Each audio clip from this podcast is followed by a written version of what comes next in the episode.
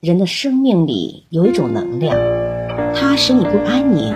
说它是欲望也行，幻想也行，妄想也行。总之，它不可能停下来。它需要一个表达形式。这个形式可能是革命，也可能是爱情，可能是搬一块石头，也可能是写一首诗。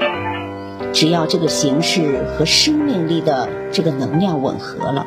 就有了一个完美的过程。一个彻底诚实的人是从不面对选择的，那条路永远会清楚无二地呈现在你面前。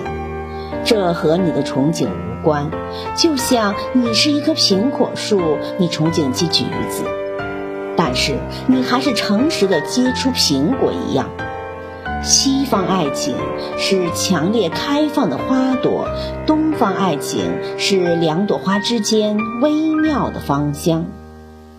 自由，并不是你不知道干什么好，也不是你干什么都可以不坐牢。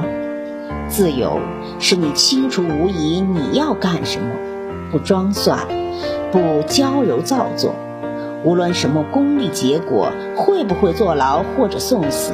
都不在话下了。对于惶惑不知道干什么的人来说，自由是不存在的；对于瞻前顾后、患得患失的人来说，自由是不可及的。一个人生活可以变得好，也可以变得坏；可以活得久，也可以活得不久；可以做一个艺术家，也可以锯木头。没有多大区别，但是有一点，就是他不能面目全非，他不能变成一个鬼，他不能说鬼话、说谎言，他不能在醒来的时候看见自己觉得不堪入目。一个人应该活的是自己，并且干净。